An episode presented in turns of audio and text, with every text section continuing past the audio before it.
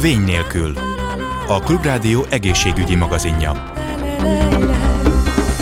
Kellemes délutánt kívánok, Laj Viktoriát hallják. Nagyon régen beszéltünk már dr. Fehér János szemész professzor kutató orvos kedves vendégünkkel, aki hát ugye rendszeres beszélgető partnere, vagy hát szakértője ennek a, a műsornak, de hát akkor most újra elkezdjük, és az évben többször is fogunk találkozni. Most egyelőre telefonon, aztán lehet, hogy majd személyesen is. Jó napot kívánok, professzor úr! Kedves okolom, és üdvözlöm a hallgatókat. Őszintén örülök, hogy ismét tudunk beszélni. Valóban jobb lett volna személyesen, de a helyzet úgy alakult, hogy ez a biztos biztonságosabb. Igen. És hát valóban az is igaz, hogy régen beszéltünk, és akkor abban a reményben váltunk el, hogy talán már a Covid-ról nem kell többet beszélni. Hát ez bizonyos mértékig csalódás, hogy még mindig ez a témánk, de azért úgy néz ki, hogy kifelé megyünk ebből a helyzetből. Igen, Gondolom, akkor... hogy másoknak is ez a véleménye. Hát remélem, az ember igyekszik optimista lenni, csak már annyiszor esett arcra a Covid miatt, igen, hogy, hogy igen, már nem tud mit kezdeni a helyzettel.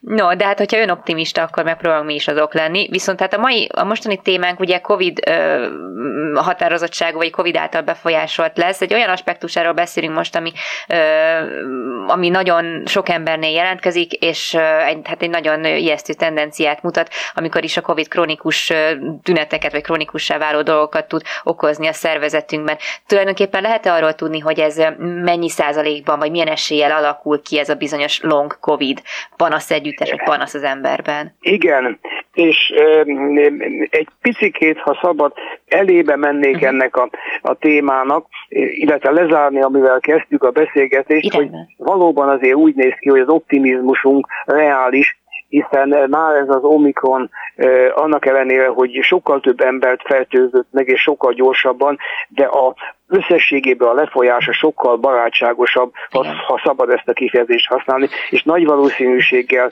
vagy nem jön vissza, bár én nem hiszem ezt, kisebb formában valószínűleg eh, visszajön, de reális esély van arra, hogy sokkal még az Omikronnál is gyengébb tüneteket okoz, mhm. kevesebb mm. problémát okoz, és valóban aktuálisan a legnagyobb gond az, hogy a már lezajlott fertőzések után kialakuló hát nem is tudom, hogy minek nevezem, krónikussá váló tünetekkel mhm. mit tudunk kezdeni. De még egy pillanatra, hogy mitől függhet az, hogy lesznek-e újabb hullámok, milyenek lesznek, uh-huh.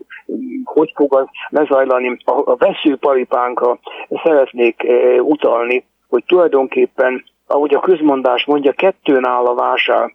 Tehát nem csak az, hogy van-e vírus vagy nincs vírus, hanem az, hogy a ö, lakosság ellenálló képessége, egészségi állapota milyen hogyan tudja elfogadni azt, hogy újra találkozik egy vírussal, vagy a vírusnak egy újabb variánsával.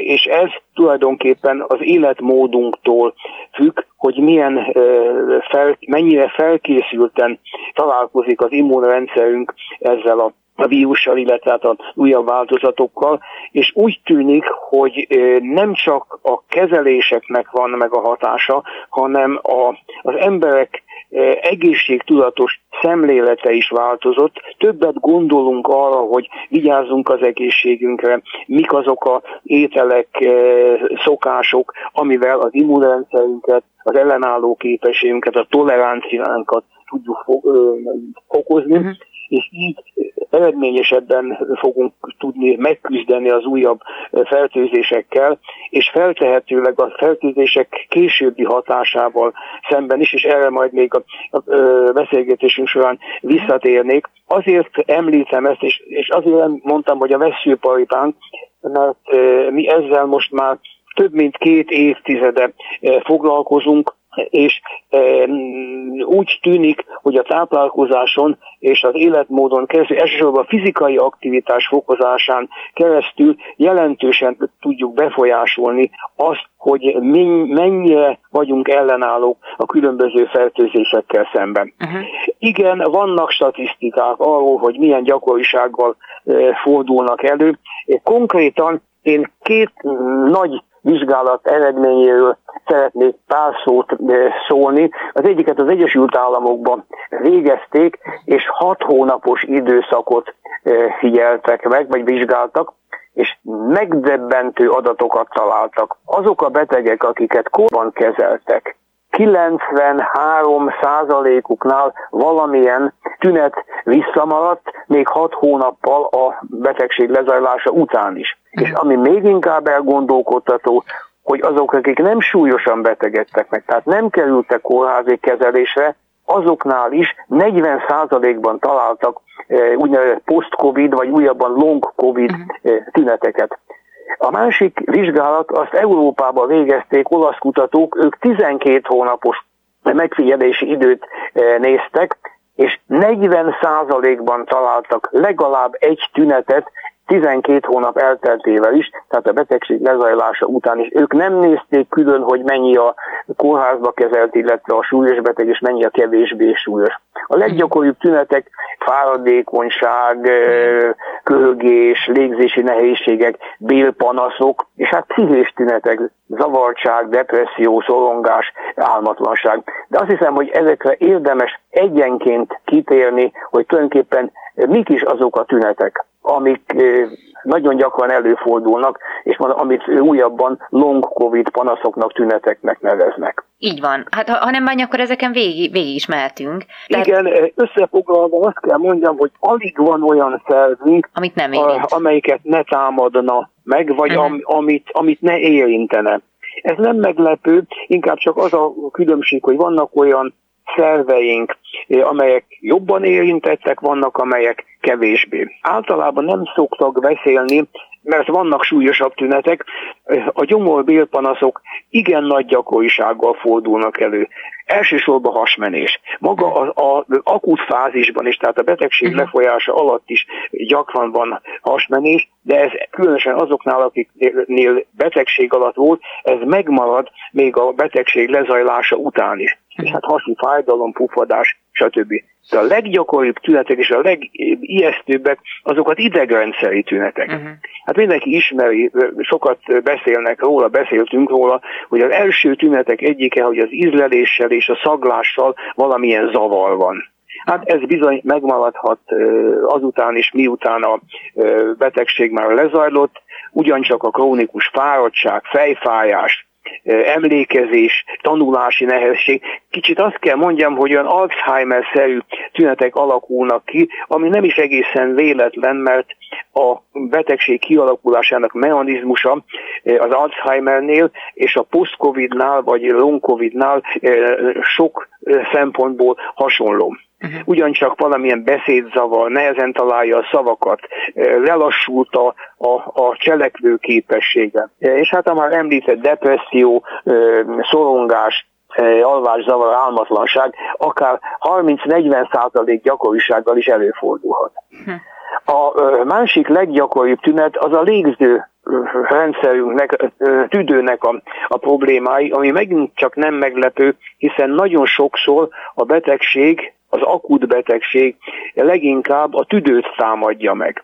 A tüdőben okoz olyan elváltozásokat, amik nehéz légzést okoznak, lélegeztetőgépre kényszerítik a betegeket, és hát ma már azt is tudjuk, hogy sajnos a lélegeztetőgép után sok esetben olyan egyáltalán betegség lefolyása során olyan súlyos tüdőkárosodás alakul ki, ami tüdő átültetést tesz szükségessé. Elsősorban annak a következményem, hogy a tüdőszövet roncsolódik, a vírusfertőzés és a, következtében kialakuló gyulladás roncsolja a tüdőszövetet, és az a felület, ahol a vér a levegőből az oxigént felveszi, az jelentősen csökken. Nem feltétlen ismert az a tény, hogy a tüdő felszíne, ahol a a légzés történik, az a kis hólyagocskáknak köszönhetően körülbelül egy teniszpálya nagyságú felületet tesz ki összességében. Hm, hm. És ez jelentősen csökken a hegesedés miatt, és ezért e,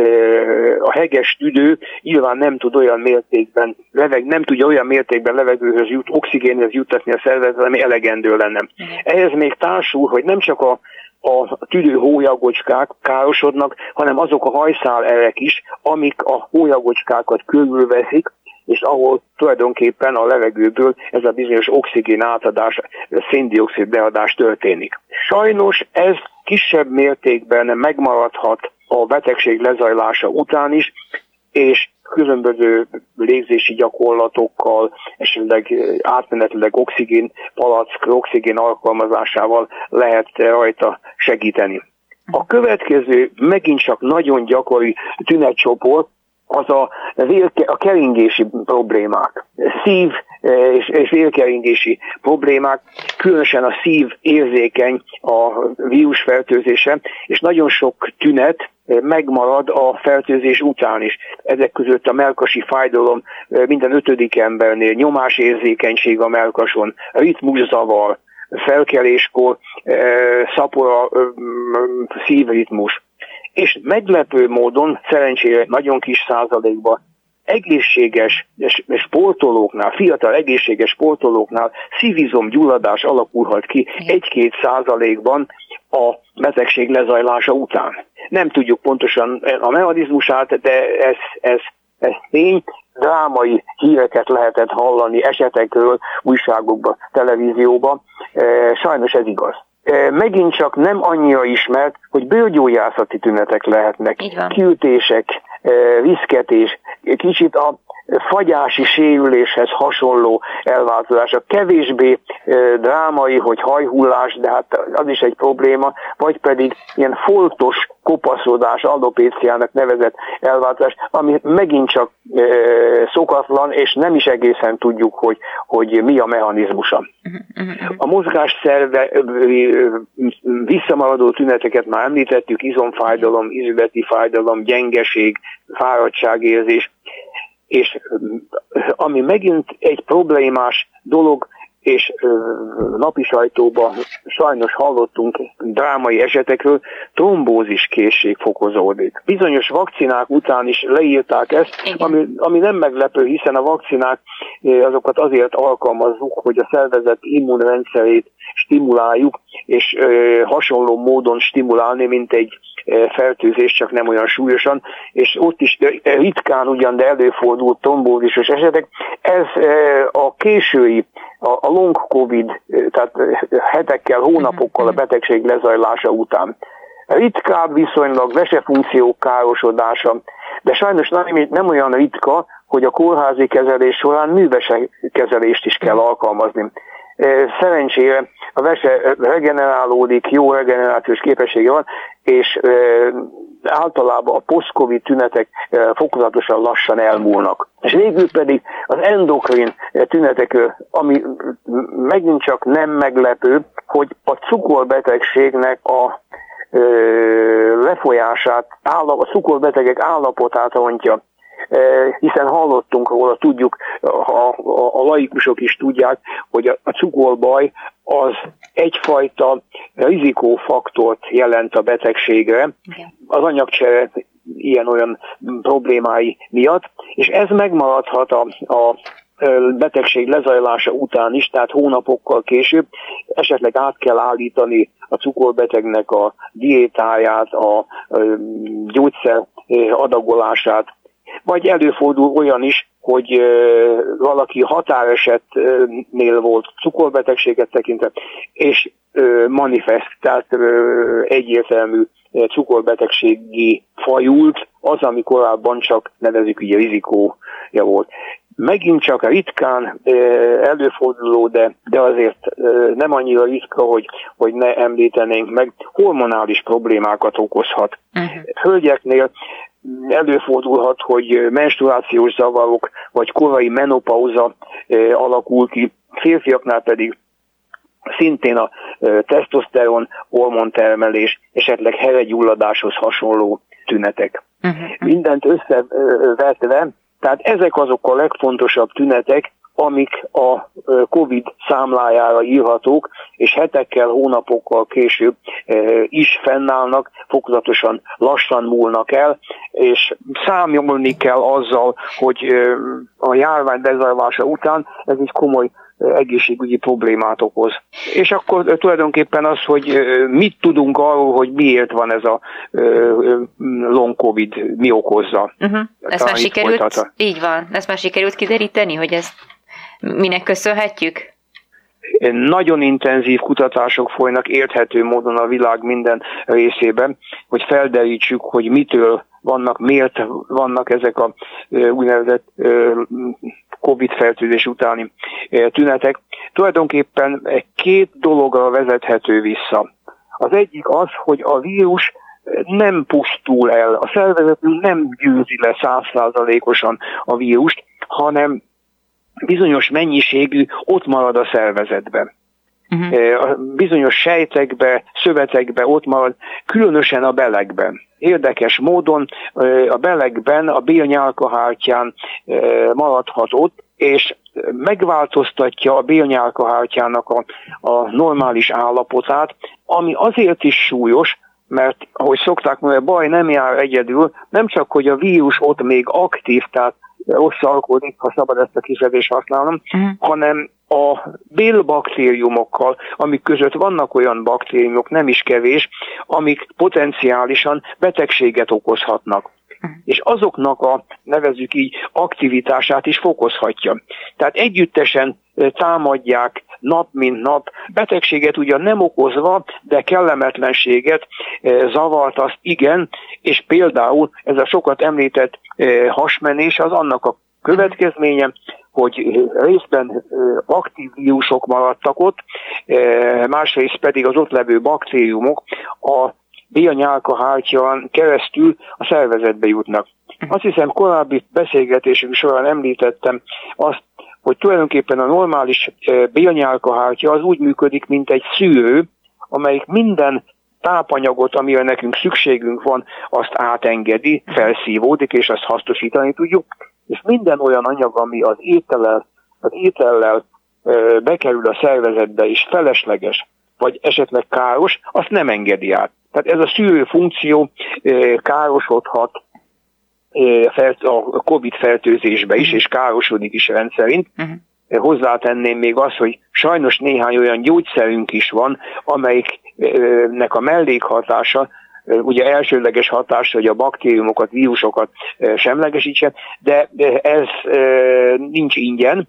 Mellékhatásként a bél nyálkahártya állapota romlik. Uh-huh. A lényeg az, hogy ilyen esetben ez a szűrő funkció nem tökéletes, olyan anyagokat sem enged át, amire szükségünk, tehát a tápanyagokat sem engedi át, amire szükségünk lenne, és ugyanakkor átenged egy csomó, nevezük így toxikus, mérgező anyagot, amire meg ö, nincs szükségünk, Igen. és nagyon jó lenne, hogyha nem lennének ott. Tehát ez az első, az, az egyik ö, lehetőség, hogy tulajdonképpen nem gyógyultunk meg teljes egészébe a vírusfertőzéstől, és krónikus formába ott él bennünk. A másik ö, jól kimutatható ö, mechanizmus az, hogy a fertőzés károsította a szervezetünket egy csomó sejtet tönkretett, és annak a, a maradéka, a, a salakanyag az ott maradt, és az immunrendszernek lenne a feladata az, hogy ezt eltakarítsa. Nevezzük így rom eltakarítás. Na de az immunrendszerünket a fertőzés nagyon erősen megterhelte, nem tudja azt a funkcióját tökéletesen ellátni, amire itt most szükség lenne, és ezért hosszabb idő kell, hogy ez a bizonyos kromel takarítás megtörténjen, és mindaddig, amíg ez nem tökéletes, addig eh, az elhalt eh, sejtrészek, anyagok, azok ingelként hatnak, és gyulladást keltenek. Tehát összességében azt mondhatjuk, hogy tulajdonképpen a COVID tünetek azok gyulladásos tünetek. Uh-huh. Egy krónikussá vált gyulladás részben a vírusok, baktériumok miatt, részben pedig az ott levő salakanyagok miatt, és mind addig ott van, amíg a vírustól meg nem szabadulunk, illetve ezektől a salakanyagoktól meg. És akkor már itt adódik mindjárt is, mindjárt az, hogy észszerűen milyen kezelést tehet, hogyan Igen. tudjuk ezt segíteni. Az immunrendszer támogatása teljesen egyértelmű. És ha nagyon röviden és lényegre törően akarom mondani, akkor két dolgot tehetünk. Uh-huh. Az étrendünket kell gondosan megválogatni, és az életmódunkat. A fizikai aktivitás nagyon fontos. Nyilvánvaló, hogy itt mértékkel kell lennünk, ami a fizikai aktivitást illeti, tehát a séta, torna és egyéb megterhelő, hiszen, ahogy korábban említettük, a tüdő károsodás miatt a, a légzés az nem biztos, hogy, meg a szívműködés nem biztos, hogy a terhelést bírja. Uh-huh. Tehát célszerű szakemberrel konzultálni, orvossal, gyógytornászokkal, hogy milyen mértékben terhelni és milyen mértékben tudjuk javítani a a szervezet általános ellenálló képességét azáltal, hogy napról napra lassan adagolva növeljük a fizikai aktivitásunkat. Aha. Ugyanis érdekes módon a fizikai aktivitás nem csak az izom szövetnek, a izomsejteknek a működését javítja, hanem a bélműködést is. Uh-huh. Tehát megint csak visszajutottunk ahhoz a ponthoz, hogy a bélműködésnek rendkívül fontos szerepe van a betegség lefolyásába, illetve már abban, hogy megkapjuk a betegséget, aztán, hogy hogyan vészeljük át a betegséget, és hogy utána a betegség után hogyan gyógyulunk, a regeneráció, a felépülés az milyen ütemben és milyen módon történik, a kulcskérdés megint csak a beleknél van. Uh-huh. És itt a, a, a beleknél konkrétan az, hogy e, milyen a bélflóránk, milyen anyagokat tudunk hasznosítani a táplálékból, és mivel, hogy a ö, étrendünk olyan, amilyen, bizonyos anyagok hiányoznak belőle. Igen. És visszatérve a beszélgetésünk elején említett, mi évtizedek óta foglalkozunk azzal, hogy mik azok az anyagok, amiket a baktériumoktól kapunk meg, és amik nincsenek meg a modern táplálkozásban, vagy nincsenek meg olyan mennyiségbe és minőségbe, mint amilyenre szükségünk lenne. Mert úgy tűnik, hogy ebben a pillanatban a gyógyszeres kezelés kiegészítésére, illetve a rehabilitáció során ezen az úton tudunk legtöbbet tenni azért, hogy a betegséget ne kapjuk meg, és ha már megkaptuk, az a betegség minél kisebb, hátrahagyott tünetekkel, problémákkal, uh-huh. zavarokkal múljon el és gyógyuljon meg. Uh-huh. És ezekkel a készítményekkel, ilyen olyan készítményeket fejlesztettünk és próbáltunk ki, amely ezen az úton hat, tehát nem specifikusan a vírus ellen, vagy a baktérium ellen, hanem uh-huh. a szervezet általános ellenálló képességét betegségekkel szembeni egyáltalán a külső hatásokkal szembeni toleranciáját fokozza. Uh-huh. És ezekkel ma már több éves tapasztalataink vannak, ezek jól működnek, és ahogy említettem, mind a betegség megelőzésére, mind a betegség lefolyásának, Igen. illetve késő következményének az elhárításában jelentős szerepet játszhatnak. Uh-huh. Az immunrendszeren keresztül fejtik ki a hatásukat, csak egy kicsit másként, mint mondjuk a D-vitamin, vagy nagyon sok immunerősítő készítmény létezik. Tehát mondjuk most elkezdjük már felkészíteni a szervezetünket, odafigyelni életmódbeli változtatások, stb., amiket itt az előbb felsorolt, akkor javíthatjuk az esélyeinket, hogyha esetleg mondjuk ősszel megint egy hasonló hullám elindul, mint amit tavaly ősszel volt, akkor jobb esélyekkel indulunk ellene. Így van, hajszál pontosan így van, és ezt nem,